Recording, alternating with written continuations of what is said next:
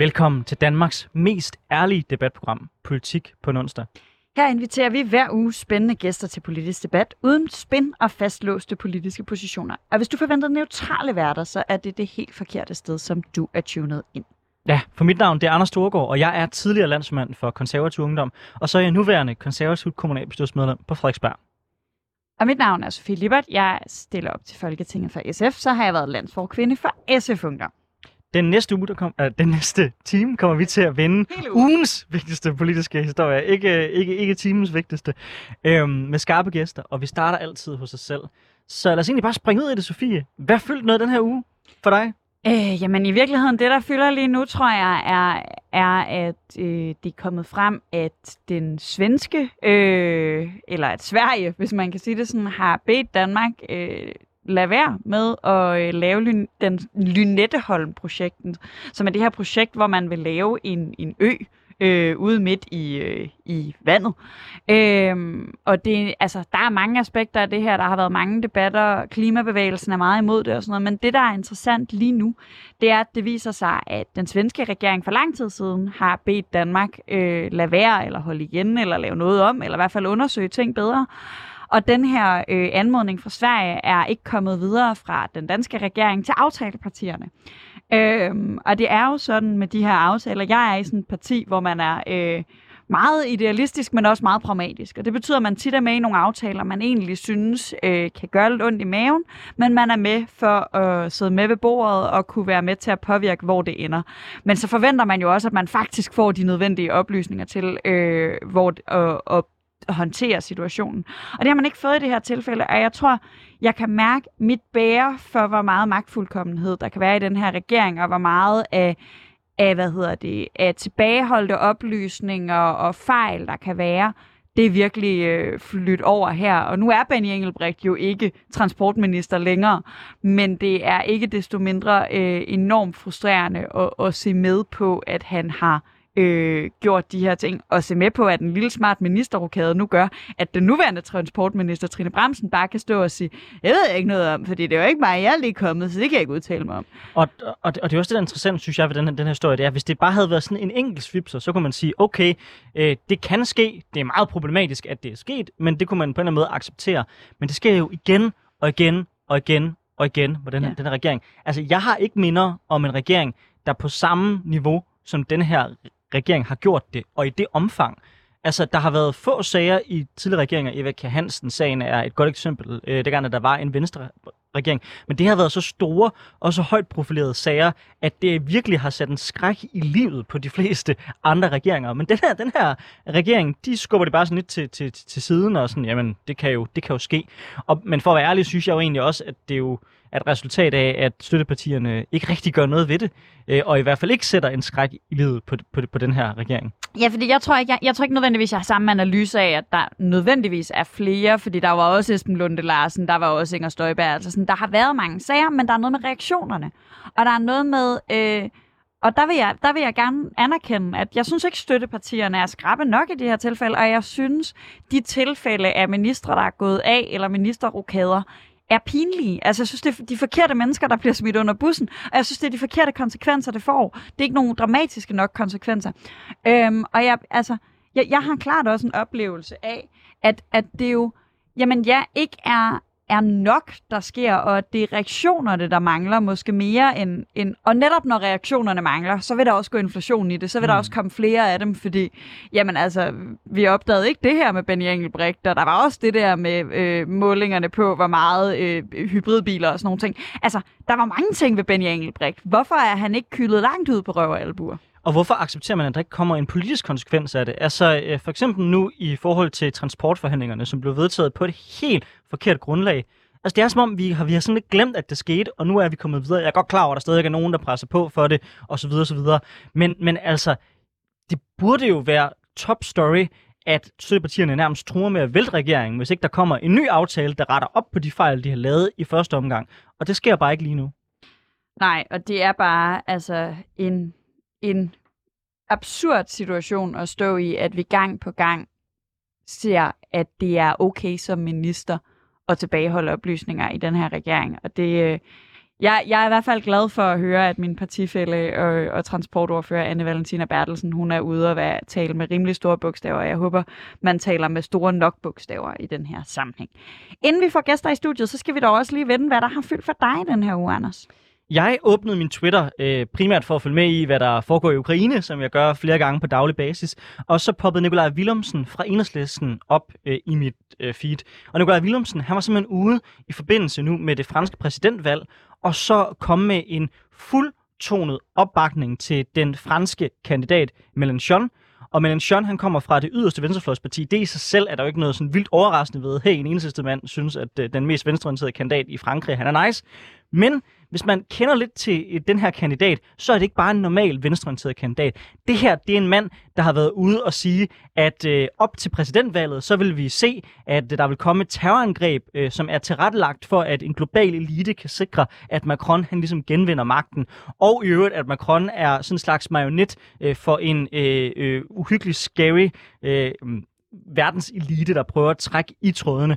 Derudover så har han også været ude at kritisere Macron for, at han har sagt undskyld øh, på vegne af Frankrig, for at øh, Frankrig deporterede jøder under 2. verdenskrig. Det var nemlig ikke tyskerne, det var den franske samarbejdsregering i sig selv, der gjorde det. Det har han været ude og baste for. Han har været ude at svine medier til at sige, at de arbejder for CIA, og jeg ved fandme ikke hvad. Altså det, det er en mand, der har en lang tracker for nogle helt vanvittige udtalelser. Og hvorfor er det, at jeg sådan særligt falder over den historie? Det er det, fordi jeg synes, at der nogle gange er lidt en hyklerisk tendens til, at hvis det er nogle ekstreme typer på, på venstrefløjen, så er man sådan lidt mere, nå, ja ja, det kan, det kan jo ske. Prøv at forestille jer, hvis Pernille Weiss fra det konservative Folkeparti havde været ude og, og sige, i øvrigt det valg også i gang lige nu, øh, jeg håber da, at Orbán vinder.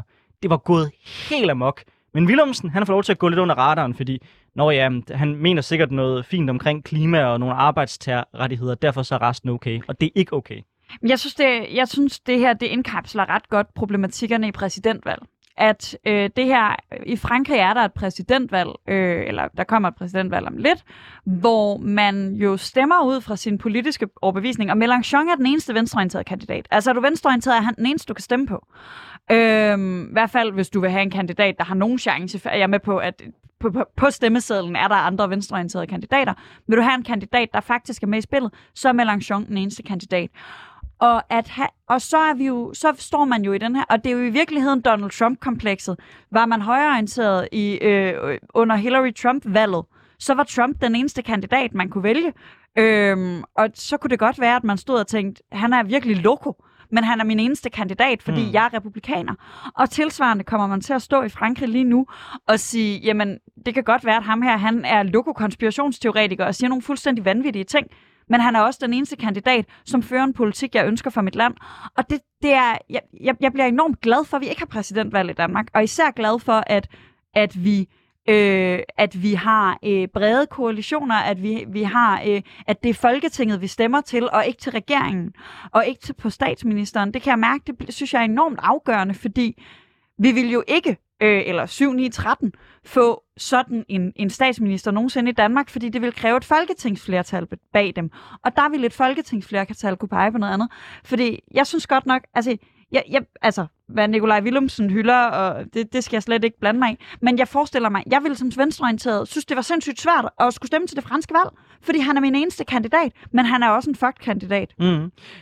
Jeg er sådan set enig i den grundlæggende præmis, du sætter. Jeg vil så bare sige, altså med Donald Trump, der tog jeg meget, meget klart afstand. Når man kigger til Ungarn, så er der jo heller ikke andre konservative partier, man kan stemme på. Hvis jeg lander i Italien, så er der ikke andre øh, højorienterede partier, man umiddelbart kan stemme på, end Berlusconis parti. I hvert fald, der ikke er fuldstændig loko. Det gør jo ikke, at jeg går ud og laver en fuldtonet øh, opbakning til Berlusconi, fordi jeg er sådan, okay, øh, det vil være ret svært, hvis jeg var italiener. Det er jeg heldigvis ikke, så jeg behøver ikke stå og endorse enten den ene eller den anden kandidat. Og hvis man vil kritisere højrefløjen for at bakke Trump op, så synes jeg da også, man skulle sørge for, sørge for at feje for en egen dør i, i Nikolaj Willemsens tilfælde.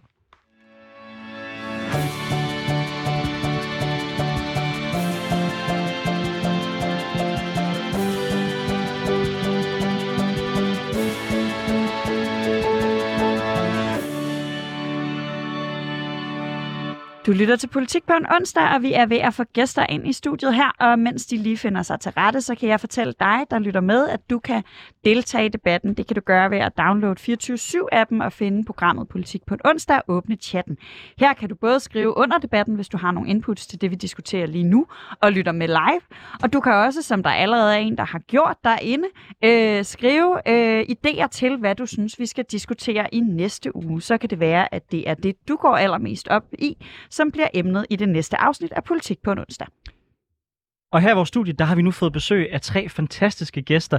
Vi lægger altid med at spørge vores gæster om, hvad der har fyldt noget for dem i ugen, der er gået. Så lad mig starte med at byde velkommen til dig, Mette Thiesen fra Nye Borgerlige.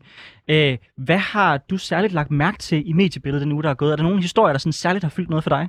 Jamen, jeg synes, der er en historie, der er fyldt, og som har fyldt i, igennem noget tid efterhånden. Det er selvfølgelig Ukraine-sagen, og i går havde vi jo øh, mulighed for at høre præsident Zelensky øh, tale til Folketinget, og det var en, en rigtig stærk tale. Så, så det er selvfølgelig også det, der har fyldt igen i den her uge. Hvad noterer du der særligt ved talen? Fordi jeg må indrømme, altså for mig der var det særligt det her med, at de vil have, at Danmark skal øh, genopbygge Mikalaja, den her by, der var under belejring. Så var det, at de vil have et stop for at russiske skibe kunne anlægge sig i danske havne, og så stoppe for russisk olie og gas. Var det de samme ting, du ligesom noterede dig i talen? Ja, det var det sådan set også. Og, øh, og det er jo klart, at, øh, at han opfordrer til igen, at vi skal sætte stop for øh, Putins krigsmaskine. Og det kan man jo sådan set øh, kun bakke op om. Støtter I nye borgerlige et, øh, et stop for russisk olie og gas? Ja. Spændende. Udover Mette Thiesen, så har vi også fået besøg af Niklas Hackmann. Du er undervisningsordfører for Alternativet, selvom du ikke sidder i Folketinget. Øh, hvad har sådan, øh, først og fremmest velkommen til, men hvad har fyldt politisk for dig i, øh, i ugen, der er gået? Det har helt klart også været, været særloven. Øh, og hele arbejdet med den. Altså, nu skal vi ikke komme ud i en længere diskussion om det, men jeg vil jo mene, at den er dybt racistisk. Altså, det er virkelig, den illustrerer bare, hvordan vi vælger at vrage igennem folkeslag. Og jeg frygter, hvad det kommer til at have konsekvenser fremadrettet, når vi øh, taler om forskellige grupper mennesker på den måde. Altså, vi hæmmer kun integrationen på den måde. Niklas, øh, til, til min side af midten, øh, som måske vil stille sig lidt tvivlende på, om det her det er racisme, øh, og som jo tænker, det er ret logisk, at vi har et andet ansvar, eksempelvis hvis der er krig i Sverige, end vi har, hvis der er krig i Thailand. Hvad vil dit svar så være til det? Vi har et kæmpestort ansvar, lige meget om det er i Thailand eller om det er i Sverige. Men har vi ikke et større forskellige... ansvar, hvis det er vores naboer, det Nej, går ud over? Okay. det er krig, det handler om menneskeliv. Jeg bliver sådan, øh, og, og vi skal slet ikke dykke så meget ned i det her, men jeg har tænkt over en ting, øh, fordi jeg er jo egentlig øh, enig med dig, Niklas. Øh, men øh, jeg tror, at noget, jeg har opdaget øh, på folk, som egentlig mener de samme ting som mig, øh, men måske mener dem lidt mere bombastisk, det er, hvis jeg siger ordet racistisk, så er de pludselig øh, vildt uenige med mig, og synes, jeg er øh, dum og led. Øh, er det særligt konstruktivt øh, at kalde øh, lovgivning, som trods alt hjælper nogle mennesker, øh, for racistisk? Jeg synes, det er rigtig vigtigt, at vi har en øh, bombastisk retorik om det her, fordi vi har brug for at få en debat op om det. Der var så bred en enighed i Folketinget, at jeg ikke synes, vi fik øh, debatten nok i bund. Øh, og derfor er der brug for en, en bombastisk retorik. Gordon Ørskov fra Danmarks Lærerforening. Vi skal også byde velkommen til dig. Tak. Æh, hvad har fyldt noget for dig i ugen, der er gået, udover selvfølgelig det vi diskuterer senere, som jeg tænker jo sådan helt naturligt er på jeres retter? Mm. Jamen, det, der har fyldt allermest, det er den kæmpe store opgave, vi står overfor, øh, og det hedder undervisning af flygtningebørn i folkeskolen.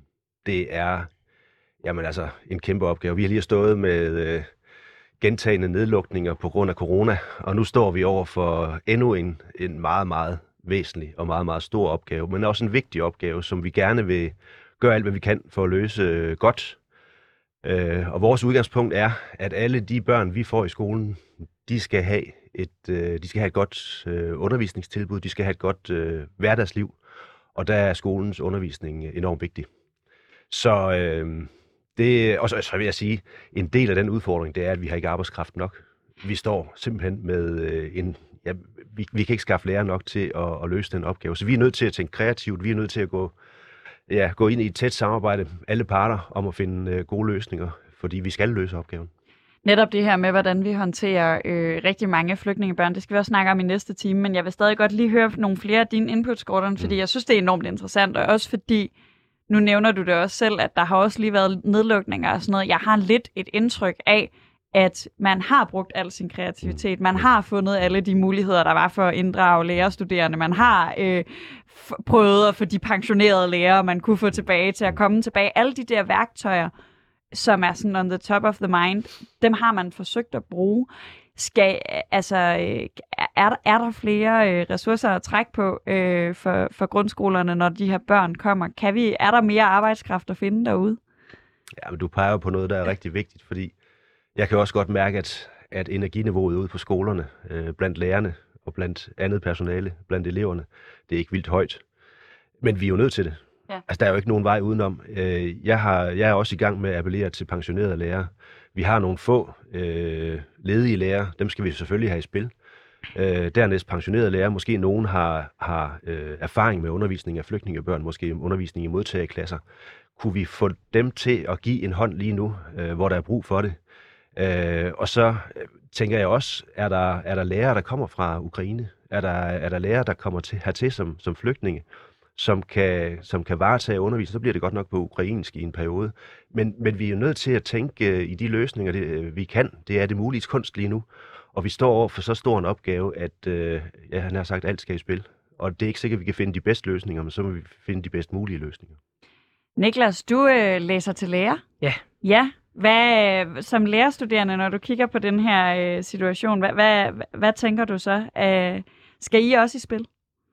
øh, i, en, i et vis omfang. Øh, altså, der, der har været snak om at øh, genopføre de øh, jobbanke, vi havde under øh, nedlukningen, øh, hvor lærerstuderende kunne komme ind og undervise mere øh, aktivt i folkeskolen.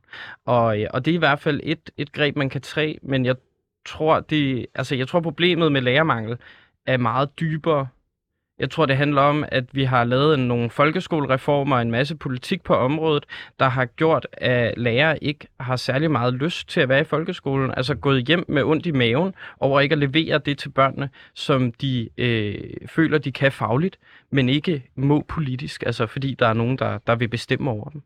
Mette, øh, jeg var dybt imponeret, da jeg hørte øh, talerne øh, ude foran den russiske am- am- ambassade, at du ligesom bare slog over i ukrainsk og havde, og havde øvet dig på det. Øh, så hvad, hvad er løsningen på den problematik? Skal vi, skal vi sætte dig ud i landets skoler og undervise de ukrainske flygtninge, eller hvad gør vi? Øh, jeg vil sige tak, tak skal du have. Øh, Jeg havde også øvet mig meget. Jeg kan jo ikke tale ukrainsk, men jeg holdt der talen på ukrainsk som øh, i respekt for, for det ukrainske folk, og, og som en hyldest også på den. Så tak for det. Jamen altså, det her det er, jo en, det er jo en kæmpe opgave. Lige nu der kan vi jo også se, det er også meget forskelligt fra kommune til kommune, hvor mange af de her ukrainske øh, børn, der kommer. Så det vil også være meget forskelligt. Der er nogle kommuner, der er ekstremt presset. Der er nogle, der ikke oplever det store pres, ikke endnu i hvert fald. Så allerede her også vil det være meget individuelt. Og jeg er sådan set meget enig i det, der bliver sagt øh, herover fra min sidemarkers. Vi sad faktisk og talte om det også herude øh, før. Øh, vi er sådan set meget enige om det her med, at øh, den her politikerstyring, der har været på folkeskolen i, igennem alt for mange år, senest med den fuldstændig altødelæggende folkeskolereform, øh, og i øvrigt inklusionsreformen også, jamen det har jo gjort, øh, at, øh, at en skole, hvor man der er så meget topstyring, øh, ikke fra lederne, øh, sådan set nødvendigvis, men fra både kommunalbestyrelsen, men også øh, fra Christiansborg. Øh, så det er rigtig svært øh, at få de her, øh, hvad skal man sige, sin faglighed i spil. Jeg er jo selv skolelærer, øh, så jeg har jo selv øh, oplevet det her. Så, så jeg er fuldstændig enig i, at hvis vi, skal, hvis vi virkelig skal sikre, at man kan lave den rigtig gode skole, øh, og være mere fleksibel, fleksibel også ude på de enkelte skoler i forhold til, hvilke løsninger der virker, jamen så skal politikerne simpelthen holde nallerne væk. Og netop, hvordan vi skal indrette vores folkeskole og grundskoler generelt, det er det, vi skal debattere i dag.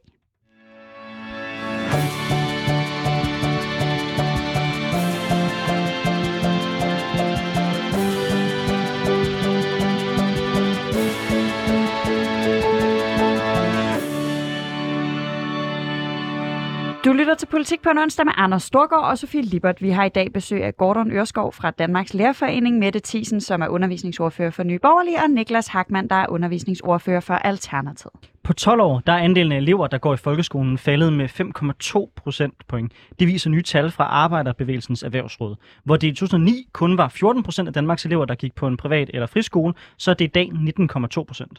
Det får nu flere til at slå alarm. Frygten er, at der skabes skæld mellem rig og fattig, hvor pri- privatskolerne bliver for de ressourcestærke og rige elever, mens folkeskolen bliver for dem, som er til overs. Det ses som en trussel for vores velfærdssamfund.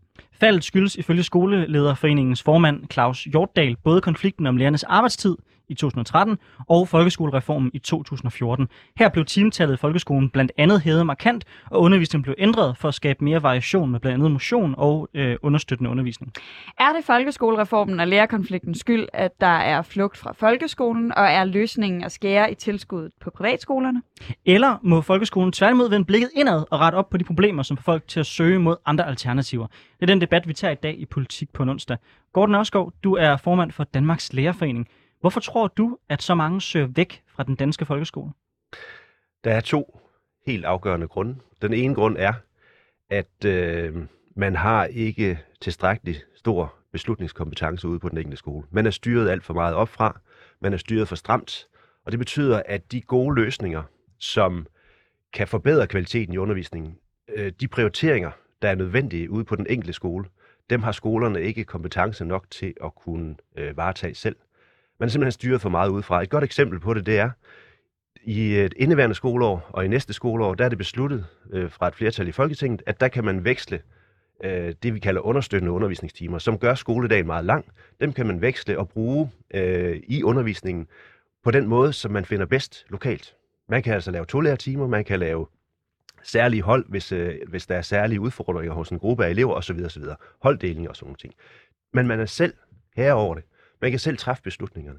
Og det er sådan noget, vi har brug for i folkeskolen, fordi der er alt for meget, der er styret op fra og ned, og så har man ikke mulighed for at, at, at, at træffe beslutninger lokalt, der kan øh, forbedre hverdagen, som kan skabe kvalitet i undervisningen. Og det er der simpelthen brug for. Altså, vi, vi var rigtig mange, der var meget skeptiske over øh, for den understøttende undervisning, da den blev indført allerede dengang. Mm. Netop fordi, som jeg også sagde dengang, altså sådan, øh, min gamle folkeskolelærer, hvis der var folk, der var urolige i, i klassen, jamen, så var der jo mulighed for, så kunne man gå ud og, og, og lave noget andet form for undervisning. Den der var en måde ligesom at presse en firkant ned over hele folkeskolen, og så i øvrigt samtidig gøre skoledagen markant længere. Er den understøttende undervisning simpelthen en fejltagelse? Må vi anerkende, at det var den forkerte vej at gå? Ja, Ubetvinget, ja.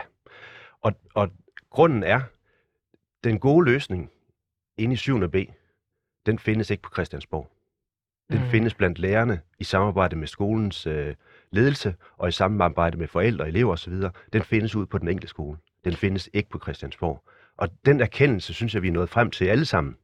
Øh, og derfor så tror jeg på, at øh, nu har vi indeværende skoleår, hvor man har fjernet den understøttende undervisning, og næste skoleår med. Og så tror jeg, øh, virkeligheden i fremtiden bliver, at beslutningen om den slags ting, hvordan man skal organisere undervisningen, de, skal, de beslutninger skal træffes ude på den enkelte skole. Der er noget skønt over, I står nemlig, jeg kan fortælle lytterne, alle nikker i studiet, og der er mm. et eller andet skønt over at have den her debat, er det lige gået op for mig, kun med mennesker, der faktisk har en lærerfaglighed. Øh, og det tror jeg øh, derfor, at jeg hurtigt også kan få alle til at nikke over. Der er noget frustrerende over, når folk, der ved meget lidt om undervisning og skole, bestemmer en masse over skole. Øh, så, så det tror jeg sådan er ground rules her. Men, men jeg kunne godt tænke mig at høre dig, Mette Thyssen, fordi vores præmis er jo meget, at det er et problem. Men synes du overhovedet, det er et problem, at færre børn går i folkeskole, og flere går i private og friskoler? Nej, jeg vil aldrig nogensinde komme til at sige, at det er et problem, at folk benytter af deres, sig af deres frie valg til at vælge den skole, der er bedst for lige præcis deres barn. Vi skal vende den her problematik om, fordi det er ikke det problem, at folk vælger frit. Det, der er et problem, det er fuldstændig rigtigt, som Gordon siger, at man igennem rigtig mange år faktisk har ødelagt muligheden for at lave den rigtig gode folkeskole, fordi man har siddet inde på Christiansborg og troet, at man vidste bedst, i forhold til de fagpersoner og de øh, hvad hedder det, bestyrelser, der er ude på skolerne, øh, eleverne selv sådan set også for den sags skyld, øh, forældrene osv. Øh, I Nye Borgerlige, der har vi jo den holdning, at vi gerne vil have, at pengene følger barnet en til en. Øh, det vil sige, at vi vil faktisk gerne hæve koblingsprocenten, sådan så at det er fuldstændig frit, øh, hvilken skole man vælger, og pengene bare følger med. Øh, men det første, vi kan gøre, det er i hvert fald at få sikret. Jeg har selv, som du selv siger, en lærerfaglighed, men øh, jeg skal være den første til at sige, at jeg skal på ingen måde sidde og diktere, hvordan de laver god skole i Hirtshals, eller øh, for den sags skyld, øh, skyld andre steder i, øh, i landet. Fordi øh, det er ikke noget, politikerne skal bestemme, det skal man gøre ud på den enkelte skole. Så vi kan jo starte med at skrotte den folkeskolereform. Øh, jeg så også meget gerne, gerne, man rullede inklusionsreformen tilbage, fjernede den, øh, og simpelthen sikrede, at, øh, at de børn, som også har nogle særlige udfordringer, hvis man ude på skolerne kan, kan lave en mulighed for, at man kan håndtere det, det vil også være meget individuelt, så kan man gøre det, men at hvis man har brug for et specialtilbud, så skal man selvfølgelig også have det. Til det her spørgsmål med privatskoler, der må jeg indrømme som konservativ, så er der lidt forskellige hensyn, der sådan river i mig i hver deres retning. Fordi på den ene side, så er jeg jo enig med dig i, det er vigtigt, at man har nogle frie alternativer, nogle andre muligheder eksempelvis hvis et barn bliver mobbet, at du kan få det over i en, i en skole, der har nogle særlige hensyn, hvor der er brug for, for noget særligt fokus. Men, men er du ikke godt bekymret, I er jo trods alt også ret interesseret, tænker jeg, i den sammenhængskraft, at hvis vi øh, ser, at folkeskolen simpelthen forsvinder på sigt, fordi folk søger over i privatskoler, at det så gør, at vi bliver splittet op. Altså vi simpelthen går i forskellige skoler, og dermed ikke får den her blanding, som jo også er med til at skabe en eller anden form for sammenhængskraft i vores samfund, hvor vi føler, at vi har noget til fælles. Altså, jeg vil starte med at sige, at nej, det er jeg faktisk ikke. Fordi hvis du kigger på dem, som vælger privatskoler eller frie skoler til, så er det jo ikke nødvendigvis de rige, der vælger dem. Altså, det er sådan lidt karikeret. Øhm, det, det, der er mange, mange forskellige former for frie skoler. Øh, og, og det er selvfølgelig klart, at man som forældre, jeg kommer selv fra Hillerød, hvor vi har ret mange forskellige også øh, frie skoler øh, og privatskoler. Så, så nej, der er sådan set ikke bekymret for, men hvis man netop nu sagde jeg faktisk sikrer... heller ikke, at det var de rige. Jeg sagde, at man samlede sig med folk, der mindede sig om en selv, og det kan man godt gøre, uden det nødvendigvis er øh, socioøkonomiske parametre. Det kan også bare være, at man har et særligt fokus, eller man har nogle særlige behov. Altså man simpelthen generelt på alle parametre kommer til at samle sig med folk, der minder om en selv. Ikke kun socioøkonomi. Nej, det er jeg sådan set ikke. Altså, det er jo sådan, selv hvis du kommer ud på nogle meget, meget store skoler, jamen så vil du automatisk, det tror jeg er sådan menneskelig natur, søge i, øh, sammen med dem, som minder om dig selv. Øh, men dermed ikke sagt, at du kan lave en skole, hvor alle er ens. Øh, det tror jeg simpelthen ikke på. Øh, jeg har heller ikke mødt nogen forældre, der havde et ønske om, at, øh, at deres børn skulle gå på en skole, hvor alle var ens. Selvfølgelig møder man forskellige mennesker, fordi at det er ekstremt øh, mange forskellige børn stadigvæk. Men hvis man nu, øh, som jeg sagde før, laver den her præmis, der hedder, jamen lad os nu lade, øh, vi kalder det at give alle skoler et frihedsbrev. Alle skoler skal være frie skoler, og pengene skal følge det enkelte barn. Jamen så vil vi slet ikke have den her problematik, fordi så vil du faktisk have mulighed for ude på den enkelte skole at lave den skole, der var bedst for lige præcis dit område. Og det er ekstremt forskelligt, hvad en god skole er for dem, som bor øh, lad os bare sige, i, øh, i Kolding, øh, kontra dem, som måske øh, har en lille lokal folkeskole i Hirtals, som jeg nævnte før. Det vil være ekstremt forskelligt. Så lad os nu give skolerne fri. Jeg tænker lige, vi skal have Niklas på banen, og så får du lov at respondere bagefter, Gordon. Niklas, hvad tænker du? Øh, skal alle skoler være frie skoler simpelthen? Er det, er det det, der er løsningen? Jeg kunne godt tænke mig, at vores folkeskoler blev mere ligesom vores frie privatskoler, og vores frie privatskoler blev mere ligesom folkeskoler. Jeg kunne godt tænke os, at, at vi ikke laver det her skæld mellem folk, øh, men at vi stadig bevarer øh, øh, friheden til at lave en skole, der passer til lige netop de elever, man har, lige netop den lærer, man har, lige netop det samfund, man, man lever i som skole. Mm. Jeg synes, vi skal sørge for, at det tilvalg, eller at det netop bliver et tilvalg af en fri eller privat skole, og ikke et fravalg af den lokale folkeskole. Og der er en kæmpe forskel. Og det er der, det begynder at, at, at tippe nu, hvor der er flere og flere forældre, der vælger folkeskolen fra, og så vælger de et alternativ, mm. ikke fordi det er et tilvalg, men fordi det er et fravalg af folkeskolen. Og det synes jeg er, er et samfundsproblem, som vi skal reagere på. Det er jeg meget enig i, og det, der, er vi jo sådan, der tror jeg faktisk, vi kan, vi kan så blive ret mm. enige om den mm. løsning, der skal ja. til, nemlig at politikerne simpelthen skal blande sig udenom. Mm. Ja, altså, den, altså, jeg er helt enig i grundpræmissen om, at øh, jo friere det er, jo nemmere bliver det også, jo mindre byråkrati, jo mindre skal kommunalbestyrelsen indover, jo mere sådan agil bliver skolerne, og det, bliver, altså, det gør det super meget fedt. Der, hvor øh, frygten kommer, det er, at jeg godt kunne se for mig, at der vil være øh, øh, nogle skoler, der så lægger sig, hvor man lige skal betale nok til, det bliver svært for nogen at betale, men, men ikke, ikke så meget, at majoriteten ikke kan komme derover. Og så kommer vi til at have et, have et mindretal, der vælger folkeskolen, og det er et problem. Og det er en Og er debat, der vi kommer for til at vende tilbage til senere i programmet.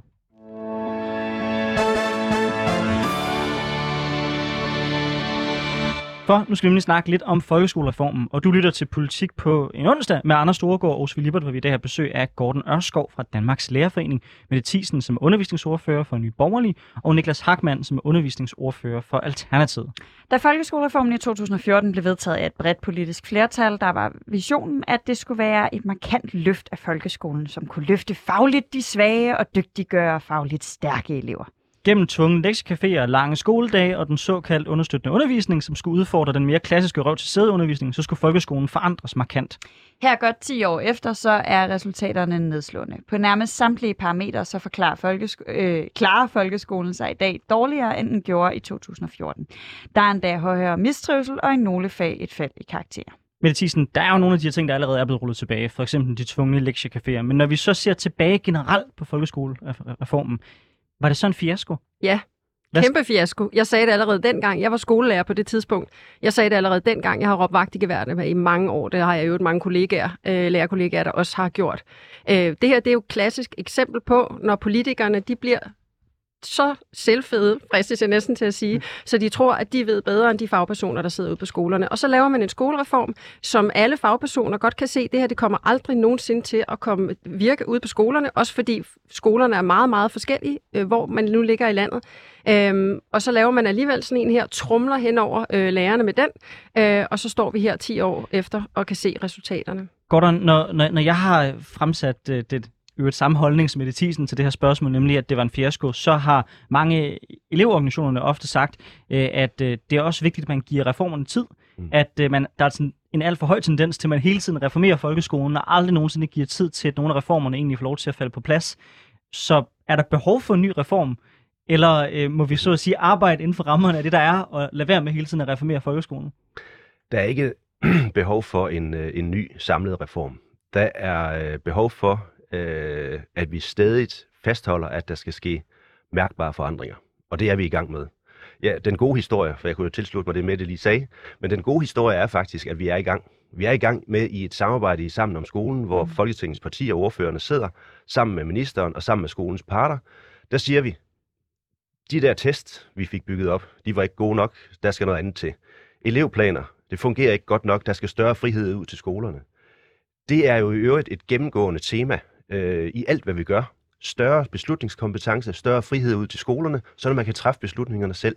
Det er derude, at rammerne, organiseringen og indholdet øh, ud fra øh, nogle overordnede rammer, der er udstukket centralt fra, det er derude, man skal finde de gode løsninger. Mm. Og den erkendelse, og det er den gode historie, den erkendelse er vi faktisk i fællesskab nået frem til.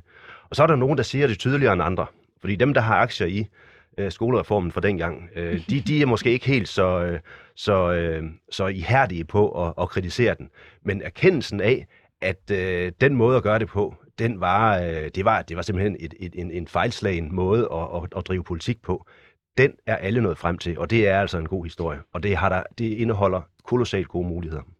Jeg synes, øh, der er noget interessant over. Nu nævnte vi også det her med, at øh, i, i vores indledning, at, at folkeskolereformen jo faktisk ramte sammen med en aftale omkring dine medlemmers arbejdstider. Øh, lærer, Som ikke var en aftale. som, ikke, som netop ikke var en aftale. Nej, vigtig pointe, som var en nu kører vi lige nogen over øh, situation. Det må man heldigvis gerne sige, når man er så ung som mig, fordi så har man ingen aktier i det.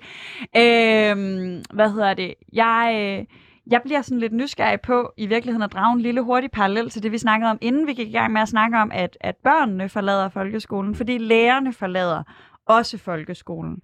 Ser du det som de samme årsager, der gør, at vi har massiv lærermangel lige nu, og at vi ser øh, elever flytte sig, fordi børn kan så til gengæld ikke lade være med at gå i skole, men de kan så flytte sig fra folkeskolen til en anden skole. Mm. Er det de samme årsager, der er til, at, at både voksne og børn, får jeg næsten lyst til at sige, flygter fra folkeskolen? Det er de samme årsager.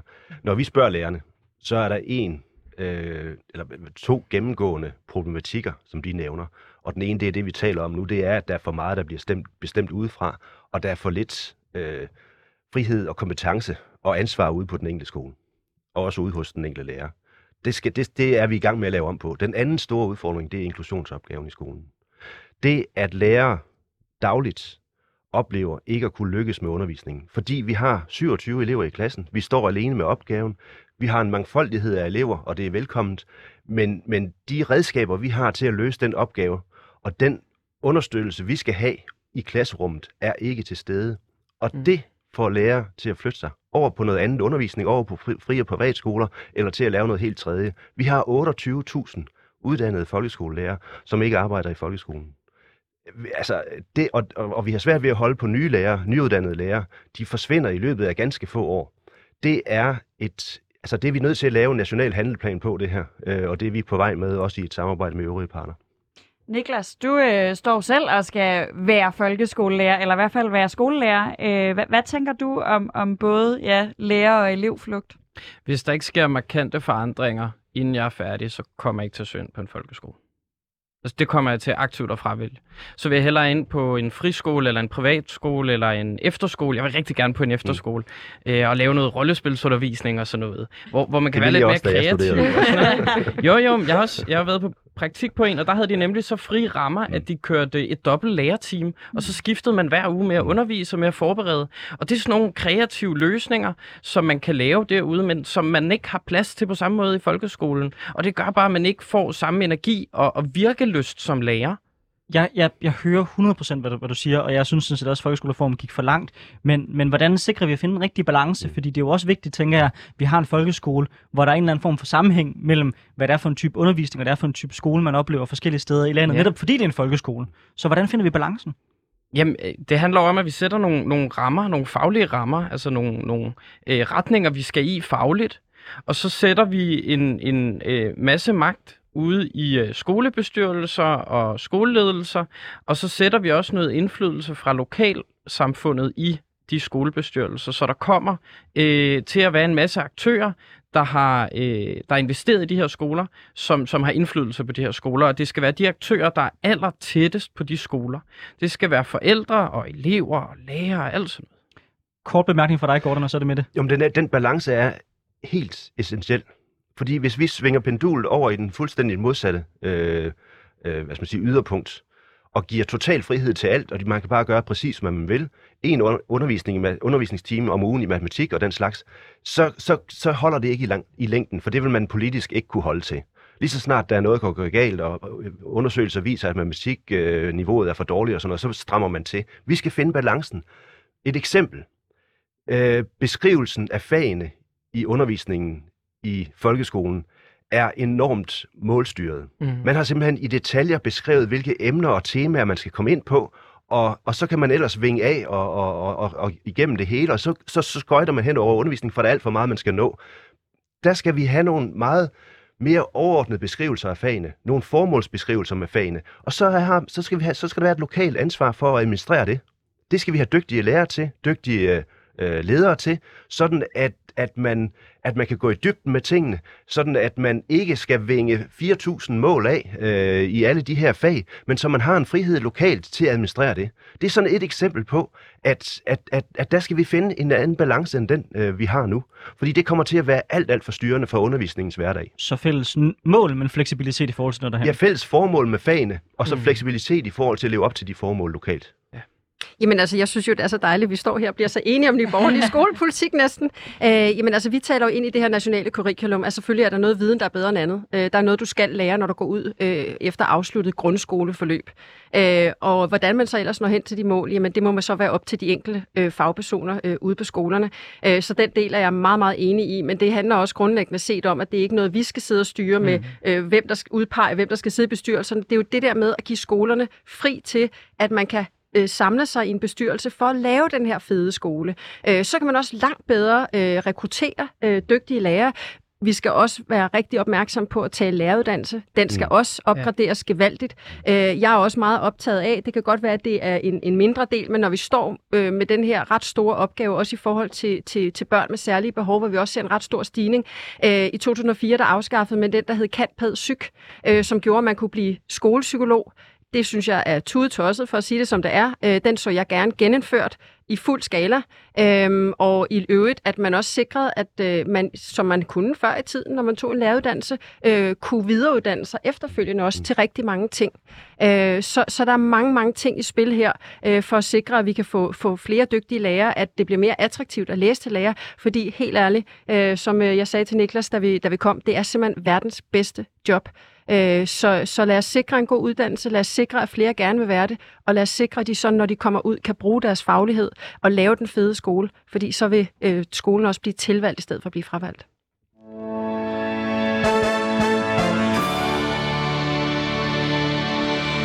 Du lytter til Politik på en onsdag med Anders Storgård og Sofie Lippert. Vi har i dag besøg af Gordon Ørskov fra Danmarks Lærerforening, Mette Thiesen, som er undervisningsordfører for Nye Borgerlige, og Niklas Hackmann, der er undervisningsordfører for Alternativet. Siden 2013 så er udgifterne til folkeskolen per elev steget fra øh, 73.000 til øh, øh 79.000. Det er dog markant mindre end den generelle velstandsudvikling, der er øh, kommet i samfundet i samme periode. De danske frie privatskoler modtager i dag en refusion på 75 procent af de gennemsnitlige udgifter, som det ville koste at have et barn i folkeskolen. Med presset på folkeskolen, der vokser, så har det derfor fået nogle til at foreslå, at tilskud til privatskolerne sættes ned. Niklas Hackmann, øh, nu hørte vi fra Mette Thiesen, at øh, det skulle være 100 procent, øh, man, kunne, man, kunne, man kunne få som refusion. Hvor står I hen i alternativet på det her spørgsmål? Fordi jeg tænker, på den ene side, så er I rigtig glade for friskoler. På den anden side, så kunne jeg forestille mig, at I var lidt bekymrede for, hvis der kom for Mm. meget privat ind over det. Så hvor står I henne?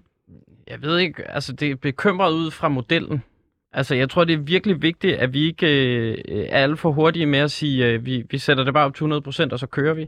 Det er noget, vi virkelig skal øh, analysere os i bund med, før vi tager sådan en beslutning. For det kan godt have konsekvenser for, hvordan folkeskolen overhovedet kan, kan overleve. Jeg synes ikke helt, jeg fik et skarpt svar. Det er jo også fair nok, Nej. hvis I ikke har et svar på det. Nej, men, jeg, øh, jamen, jeg synes ikke, altså... Okay, min, min vision, min drøm, det er, at vi er over i 100%, og man bare kan vælge frit, og det er ikke noget problem at komme over på lige den skole, man gerne vil have. Okay. Men jeg synes, vi skal øh, øh, kigge på, hvordan vi kan få det til at lade sig gøre. Jeg tror, der er nogle, nogle bump på vejen, vi skal have løst før. Er det et klart nok svar?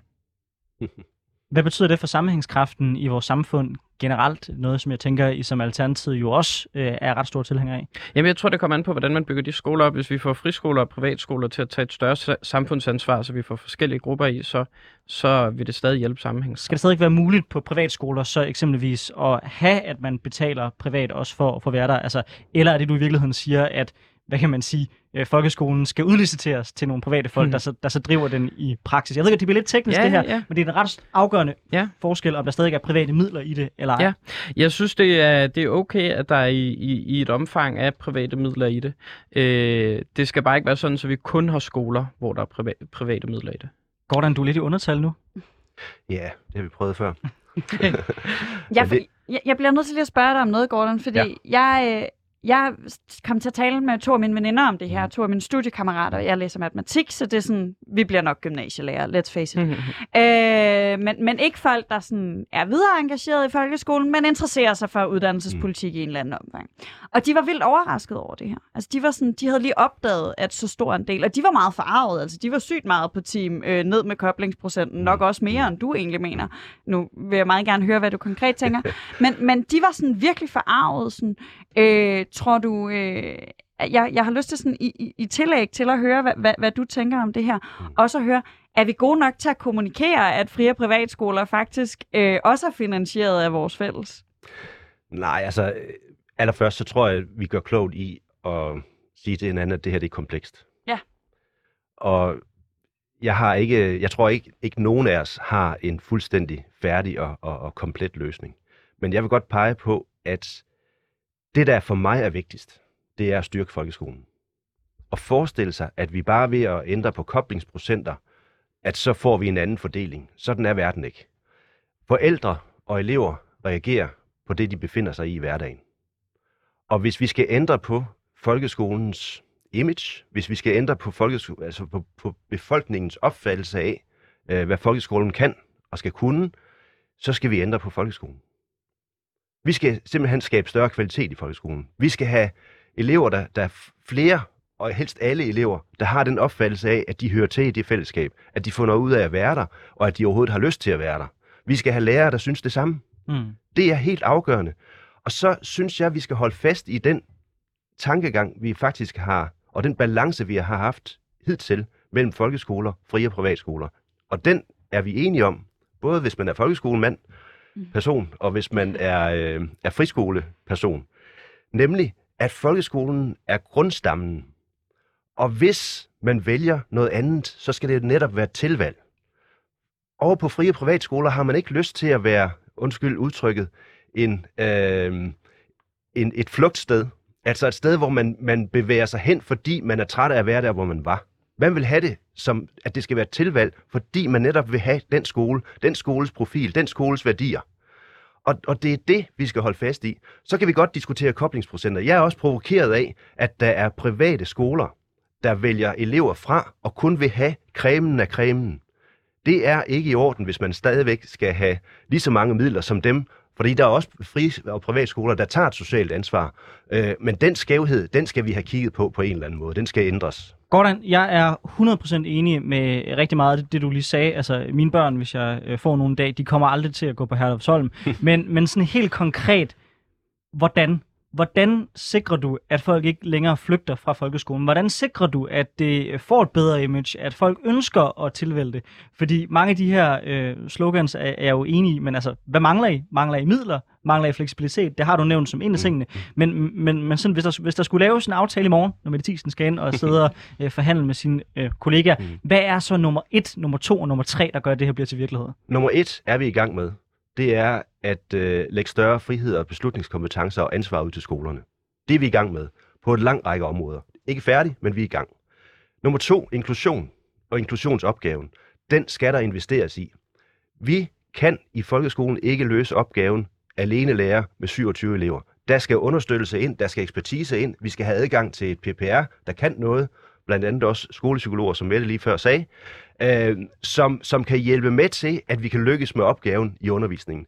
Det, som forældre og elever reagerer på, det er, når undervisningen ikke fungerer. Det, lærere reagerer på, det er, når man ikke lykkes med undervisningen. Det er to sider af den samme mønt.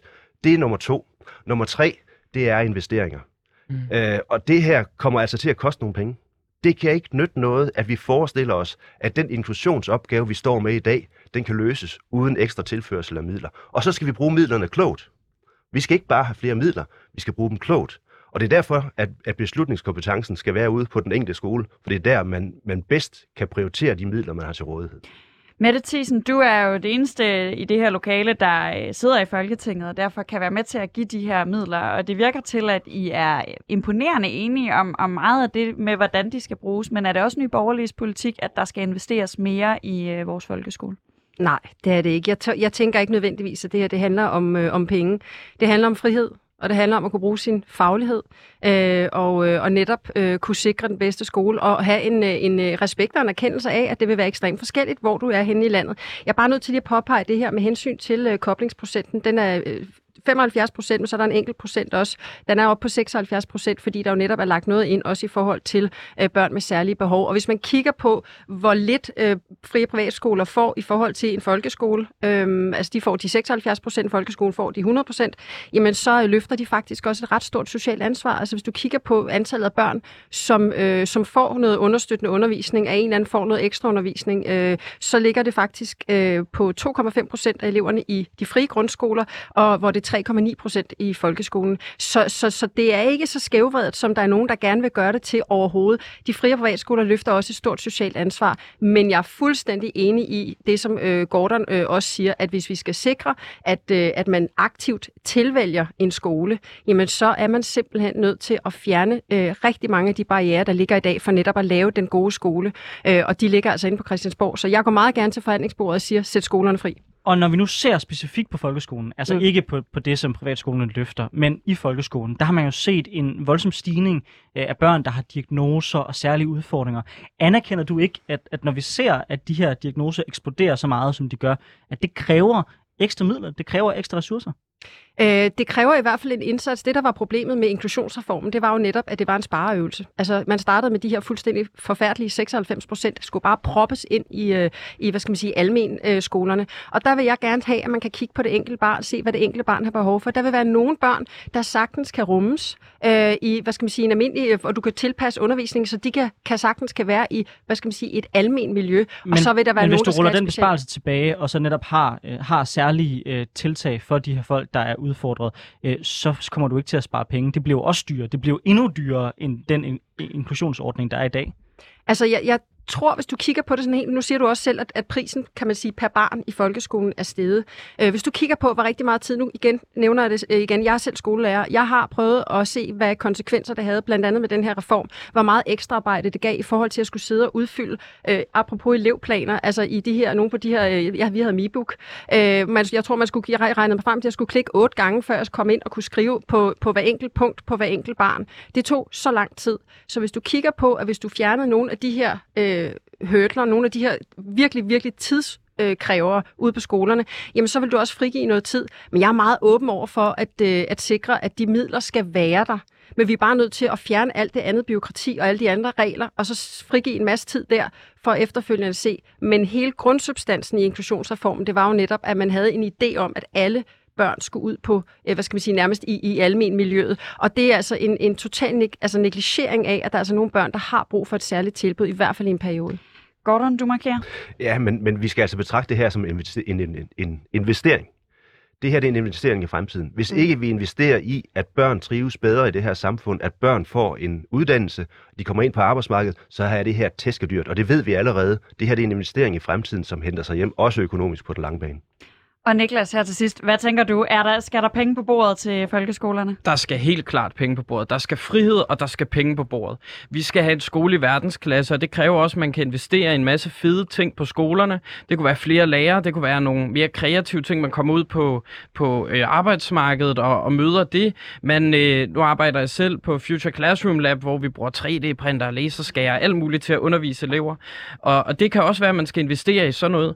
Øh, men vi har brug for at være i verdensklasse, og det kræver midler.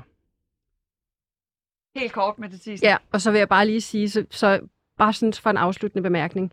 Lad os nu sætte skolerne fri, fordi helt ærligt, de skoler, der er i dag, der er også så mange restriktioner, så øh, det er meget få børn, der reelt set passer ind i de her skoler. Så lad os sætte skolerne fri, og lad os se, om, øh, om der ikke vil være helt, mange, helt vildt mange, der også er plads til, øh, hvis, øh, hvis man ude lokalt på skolerne kan indrette sig, som man, man selv vil. Jeg plejer at sige, at den danske folkeskole i dag, den er mest indrettet til de stille piger. Det er lidt svært for de her drenge, der har lidt krudt bag i. Gordon Ørskov fra Danmarks Lærerforening, Mette Thiesen fra Nye Borgerlige og Niklas Hackmann fra Alternativet. Tusind tak, fordi I var med og gør os klogere på den her debat, hvor der både var rig øh, uenighed og også rigtig meget enighed. Tak, fordi I var med. Selv tak. Hvis man synes, at politisk debat det er spændende, så kan man selvfølgelig finde alle afsnit af Politik på en onsdag i sin foretrukne podcastplatform. Vi anbefaler selvfølgelig, at man bruger 24-7-appen, fordi derinde der har man også mulighed for at øh, bidrage til debatten. Her kan man skrive både, mens vi sender, hvis man har inputs til det, vi sender, men man kan også, hvis man lytter det her på podcast, give sit besøg med til, hvad man synes, vi skal diskutere i næste uge.